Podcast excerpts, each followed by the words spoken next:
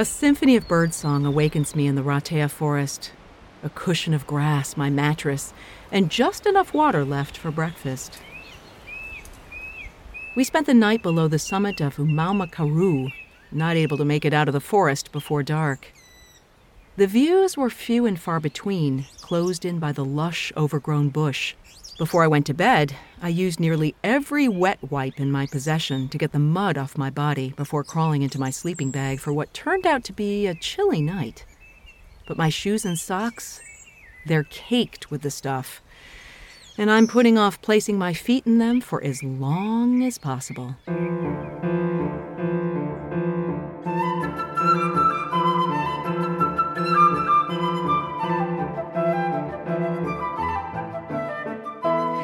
I'm Alison Young, and this is the P Rag Unfiltered Adventures of the Blissful Hiker.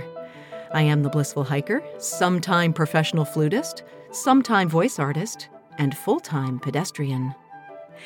Every week, I share with you what it's like on the trail, why anyone would want to walk that far, and while it may not be a glamorous life, why it's one of the most fulfilling. A big shout out to Leki Trekking Poles for supporting the P-Rag podcast. If you want to be a blissful hiker, Leki's should be in your hands. And the P-Rag, you may wonder? It's a small accessory with a big job. It's one that allows a female solo through hiker to be her badass self. Ultralighters turn their noses up at any luxury, but there's no way I'd skimp on camp shoes. Let me tell you about my camp shoes. They're a pair of fake Crocs that I found at Goodwill. I think there was actually a lawsuit surrounding this brand of gardening clog, as if rubber slip ons can be trademarked. They're slightly too small, and I had the bright idea that I could stretch them just by wearing them around the house. What I found was one, that doesn't work, and two, you actually can stretch them by putting them in the dryer for three minutes and then putting them on boiling hot after you've put on two pairs of thick socks. It worked like a dream, and I have these Frankenstein stretched out clogs on right now as I eat breakfast and pack up olive oil, my drab colored backpack. I did one other really smart thing I realize on this glorious sunny morning. I quit drinking coffee before the trip. I know it sounds like a really small thing, but I'm one of those people who's easily addicted to caffeine, and I'll suffer headaches should I miss my morning joe. Without the addiction, there's no need to fuss with a cooked breakfast, and I can simply grab a few bars and be on my way. But yes, I'm stalling. I just can't face my shoes and socks. Sure, I know, I could put on my spare socks, but then I'd have two sodden pairs of socks, and it's kind of nice to have a fresh pair to sleep in. And what's running through my head right now is that Nike ad Just do it! Right then, Irene pokes out of her tent, surprised that I'm up so early, reminding me we still have a few hours to walk with a whole lot more mud ahead. Ha! And you thought I was having a nice walk in the forest. She also reminds me that when we come out, a burger awaits at the dairy or convenience store, but it's only open until noon, so we gotta get going. Food is the greatest motivator of this blissful hiker and perhaps any long distance hiker. And the socks go on, cold and clammy. And then the shoes. Only five days, but they're already getting pretty broken in. And I'm off, slowly working my way towards farmland. It's no less muddy here, and it's slow going. But fences appear, a stile.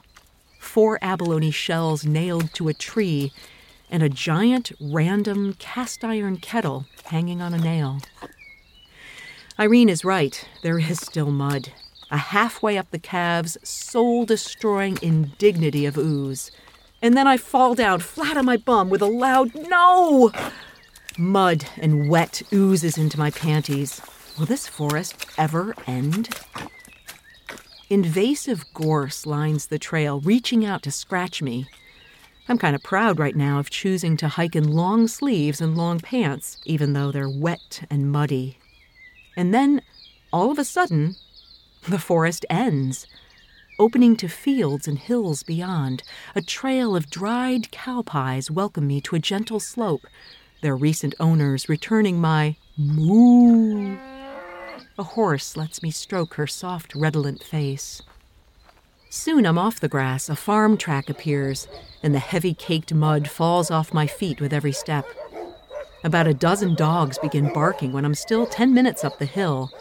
It's long strides now to the sweet camping area that I'd hoped to reach last night, asking only for koha or donations. I work my way down to the riverbank and step gingerly into the gentle current. The mud is as thick as gumbo, so I just sit down, fully clothed, and scrape it off. Out of the forest, through a farm, and then onto road. Well, this is one of the major complaints about the Te Araroa. There's not too much they can do about it in some areas, as it's the only way through.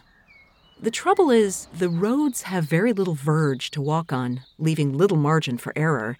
And it also seems the drivers either have no idea what we're doing here or simply don't care. Really? You needed to pass that guy right there, only centimeters from flattening me? Nice. Thanks a lot. Okay, Al, calm down. It's only a few more K to a hamburger. And don't forget to face traffic. Walk on the right. It's really not that bad as the road slowly climbs up, the Mangamuka Dairy right at the top of this hill. I make it just in time. Richard and Jane, who also crowded into the grassy area last night, along with Rowan and Rebecca and Irene, all catching up, our phones charging on top of a freezer of frozen pizzas. The owners are not crazy about us visiting, even though we all eat extra large burgers and thick shakes something we might call milkshakes in the U.S. When I ask to fill my water bottle, I'm told to use a hose out back, and I decide instead eh, I'm just going to push on ahead and find a stream. Irene and I walk together up lovely Omahuta Road towards more forest. We clamber down under a bridge to fill our bottles and take a swim in the deep pool. A farmer comes to the gate with a dog perched on back of his 4x4 he tells me she's called Penelope. When I say her name, she leaps off to come for a hello until he whistles her back to work, bringing in the cows for milking. Another fellow comes by on a motorbike, muddy boots, long gaiters, and shorts. He's a milk sharer. He owns the cattle but borrows the land. Woofers, he explains, would be those who work the land for room and board. Soon we turn back into the forest. Signs everywhere tell us to stay on the track to avoid spreading Kauri dieback. Irene tells me about her relationships with family members, some controlling, some impossible. She says she has broad shoulders, but some see her as cool and aloof. She doesn't feel that way. She's just too busy with her own life to get drawn into drama. I wish I had some of Irene in me. Up and up we go through magnificent Kauri. But on this forest track, we can walk and talk and see our next foot placements. This peaceful forest at four o'clock in the afternoon is quite the contrast from last night's panic to find a suitable grassy bit as the sun went down. A sign points to the giant stump, which is a bit of a letdown. I can't tell if what I see is blocking the true giant stump but one look past it into the muddy, wet darkness brings on this kind of forest PTSD, and it sends me back to the track and towards tonight's camp spot. Apple Dam Camp is another wide, grassy spot in the bush. Belgian Bram and Aussie Ondi are camping here already, and I set close by before heading to the perfect little washing stream, cool on my tired feet as I scrub out the last of the thick, pasty mud in my socks and try as I might to get the mud out from around my nails. It's just about five o'clock, but I'm so tired, I'm out like a light.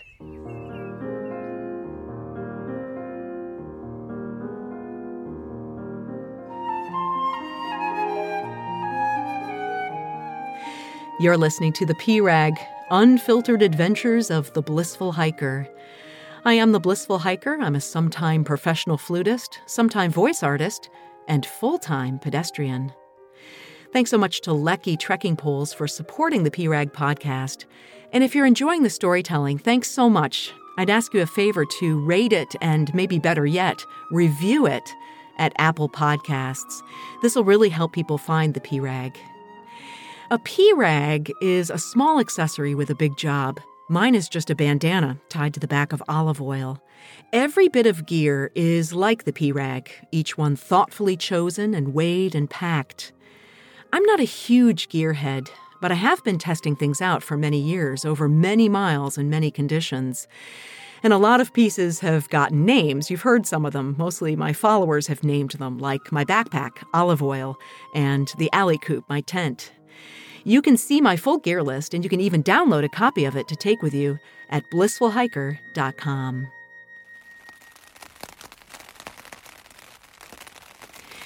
I wake up this morning at Apple Dam, and it's not a good one. My gear worked splendidly. I mean, it kept me warm and dry, but it rained all night long. Waking up in rain is absolutely depleting when you're a through hiker. I mean, ask anyone. They'll tell you it's not the rain itself that's the problem, it's packing in rain. It's an intricate dance of putting on rain gear and trying to keep everything dry as you slowly pack it up. My sleeping quilt, my clothes, all in waterproof bags, and myself in a kind of waterproof rain gear bag. But honestly, it's more the getting up that's the problem. That initial sitting up and committing to moving ahead with my day.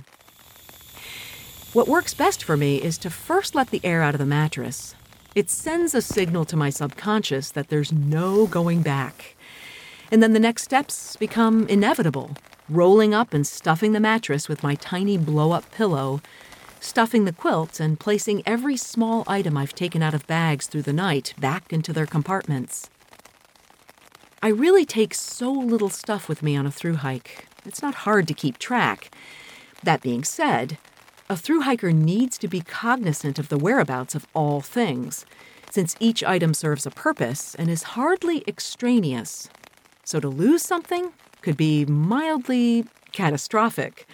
I tend to pack everything in exactly the same place, and when I take them out in my tent, I put them all in the same place too. It's a little bit anal, but it works. I crawl out of the tent backwards, rump first, my head last, trying to keep my hands dry. Once I'm up, it's not so hard to keep the momentum going.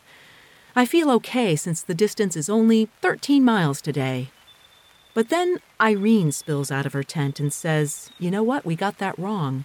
It's actually over 20 miles. Buck up, Buttercup. The bushwalk is closed, and the whole day is on forest track. This cannot be hard walking. And it's not, it's just far. It's more like a long, long walk up Summit Avenue in St. Paul, where I live, one foot in front of the other, forward motion from point A to point B. Wait a minute, didn't I say that about the 90 mile beach, too? Of course, when it's just a walk without much challenge, my mind wanders and I begin to ruminate about home and work and the life I've left behind. I wanted and needed so much to see what would happen to my mind, body, and spirit if I gave a long distance through hike a try. Was it worth it? You know, I feel sort of silly traveling to the other side of the earth to skirt the famous New Zealand bush by walking on a road, even if it's nearly completely void of traffic. I pass pastel colored bee boxes in uneven stacks, buzzing workers swarming the white flowered manuka nearby. A slow moving vehicle crawls closer, and two hunters lean out to ensure I take the right turn at the next fork. Even though it's midday, I pose my standard through hike question Do you have a beer you could sell me? they hunt around in the back seat and offer me a wild turkey. I grimace fearing they're going to hand me a hunk of meat. Instead, it's a bottled cocktail of real Kentucky bourbon and soda. I thank my trail angel friends and wave as they depart in a cloud of dust. So now I've got a drink in hand, and it's just about time to look for a place to have lunch. And I send out to the universe three wishes for shade, a backrest, and a view. Within 10 minutes, a perfect spot appears under palms looking out across rolling green mountains dotted with forest. I wash down a lunch of salami and cheese with that delicious wild turkey, just as Irene rounds the corner singing Funky Town at the top of her lungs. The four of us leapfrog the rest of the afternoon towards the Puketi Forest and good camping. Slowly descending the ridge, the shadows get longer, and tuis, drunk on fermented berries, chortle from the kauris. Only moments to the end, I break off from the rest and take a detour to Manginangina. It's one of the only remaining subtropical rainforests in Northland. Since the time of the colonists, about 3% of this vast forest remains, a place that kiwi, bats, and kauri snails call home. Keeping the trees safe, I have a boardwalk, a blessed boardwalk, above the mud and the roots, allowing me to just walk and take it all in. The cool and fresh pungency overwhelm me as I come upon a giant kauri hundreds of years old. A fat trunk in soft gray holds huge arms aloft, creating a kind of crown. It would take 12 blissful hikers arms outstretched, to hug this beast. She grew solo, her family just below in a circular cluster, living as they are wont to do, right in the heart of a swamp. Vines creep up their leathery, moss covered bark with protruding Dr. Seussian heads. Nearby, a sign explains how hard foresters work to eradicate invasives rats, stoats, and as cute as they might be, possums. It's an ecosystem here of 200 species, one of the most diverse in the world. Kauri, as I've explained, are conifers, so it's no wonder it feels like Jurassic Park in here. They came of age with dinosaurs. In this moment, right now, it's magic. It's holy. It's like walking into a cathedral, Muir Woods of Australasia. It's hard to say goodbye, but the coolness and birdsong, as well as my own sense of wonder, follow me the final kilometer to camp. The alley coop is up fast, right before a brief downpour moves in, then quickly dries up in brilliant sunshine. I know I promised last week that I'd take you as far as the Bay of Islands, but I didn't quite make it. The trail, if you can even call it a trail, was easy, mostly on mud free farm track and I really should have just gotten ahead in these last two days. But what surprised me was that even when moving seemed effortless, the nourishing work of my soul still happened. And actually, it caused me to savor this section a lot. I saw beautiful things, and mostly, except for the final forest, on a more subtle level. Aside from needing to find water and places to camp, the getting there aspect was pretty much absent. My walking became an act for its own sake. The continuous rhythmic perambulation and my own company and observations brought me to the present moment of my feet very simply walking on this earth. And you know what? That's precisely why I came here.